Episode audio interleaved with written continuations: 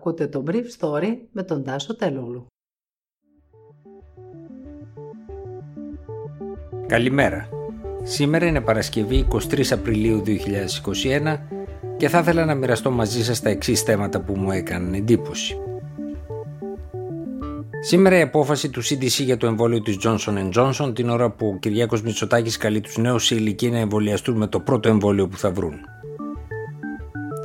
Εμβολιασμένοι σε γυροκομεία και με τις δύο δόσεις εμφανίζονται θετικοί σύμφωνα με έκθεση του CDC.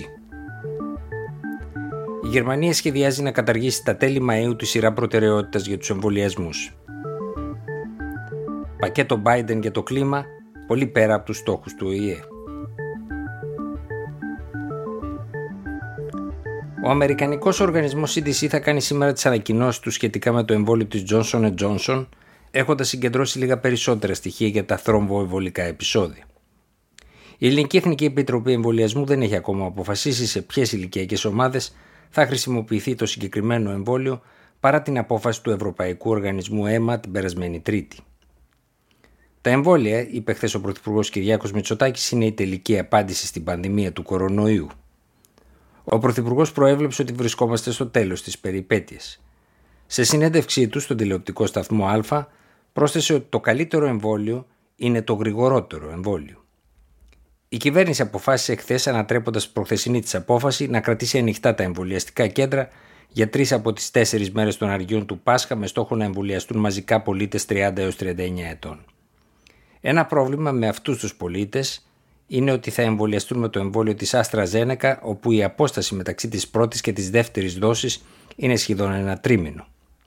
Το θετικό είναι ότι θα είναι εμβολιασμένες και εμβολιασμένοι με μία δόση. Το αρνητικό για όσους δουλεύουν στον τουρισμό είναι ότι ίσως τη δεύτερη δόση θα πρέπει να την κάνουν εκεί που θα βρίσκονται το καλοκαίρι. Ο κύριος Μητσοτάκης πάντως είπε στη συνέντευξή του χθες ότι δεν θα επιτρέψει να θυγούν εργασιακά δικαιώματα εργαζόμενων στον τουρισμό που θα αρνηθούν να εμβολιαστούν και ανέφερε ότι η κυβέρνηση έχει θέσει ζήτημα στην νεοσύστατη Επιτροπή Βιοειθικής σχετικά με τον υποχρεωτικό εμβολιασμό των εργαζομένων στα νοσοκομεία κάτι που θα φέρει όπως επανέλαβε για συζήτηση το Σεπτέμβρη για να μην πυροδοτήσει αντιπαραθέσεις στα νοσοκομεία. Μία έκθεση του CDC με προχθεσινή ημερομηνία αναφέρεται στη συρροή σε γυροκομείο του Κεντάκη όπου οι περισσότεροι από τους τροφίμους είχαν εμβολιαστεί. Κατά τη διάρκεια της συρροής παρατηρήθηκαν 46 περιπτώσεις COVID, 26 που αφορούσαν τους τρόφιμους και 20 το προσωπικό. Δύο από τις περιπτώσεις αφορούσαν τρόφιμους που είχαν κάνει ήδη τη δεύτερη δόση τις τελευταίες 14 μέρες από την εκδήλωση των συμπτωμάτων. Αυτές οι δύο περιπτώσεις δεν περιλήφθηκαν στη σχετική μελέτη. Οι εμβολιασμένοι τρόφιμοι αλλά και τα μέλη του προσωπικού που ήταν εμβολιασμένα είχαν τρεις και τέσσερις φορές λιγότερες πιθανότητες να αναπτύξουν συμπτώματα. Κανένα από τα μέλη του προσωπικού δεν χρειάστηκε να εισαχθεί στο νοσοκομείο.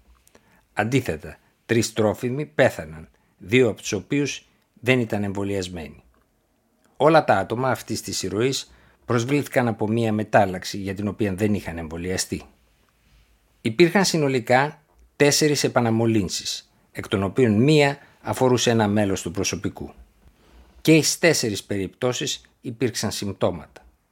Ένας μάλιστα από τους τροφίμους που είχε αναπτύξει την COVID 300 μέρες νωρίτερα είχε 9 συνεχή αρνητικά μοριακά τεστ, δύο από τα οποία είχαν γίνει 30 μέρες πριν επανανοσήσει.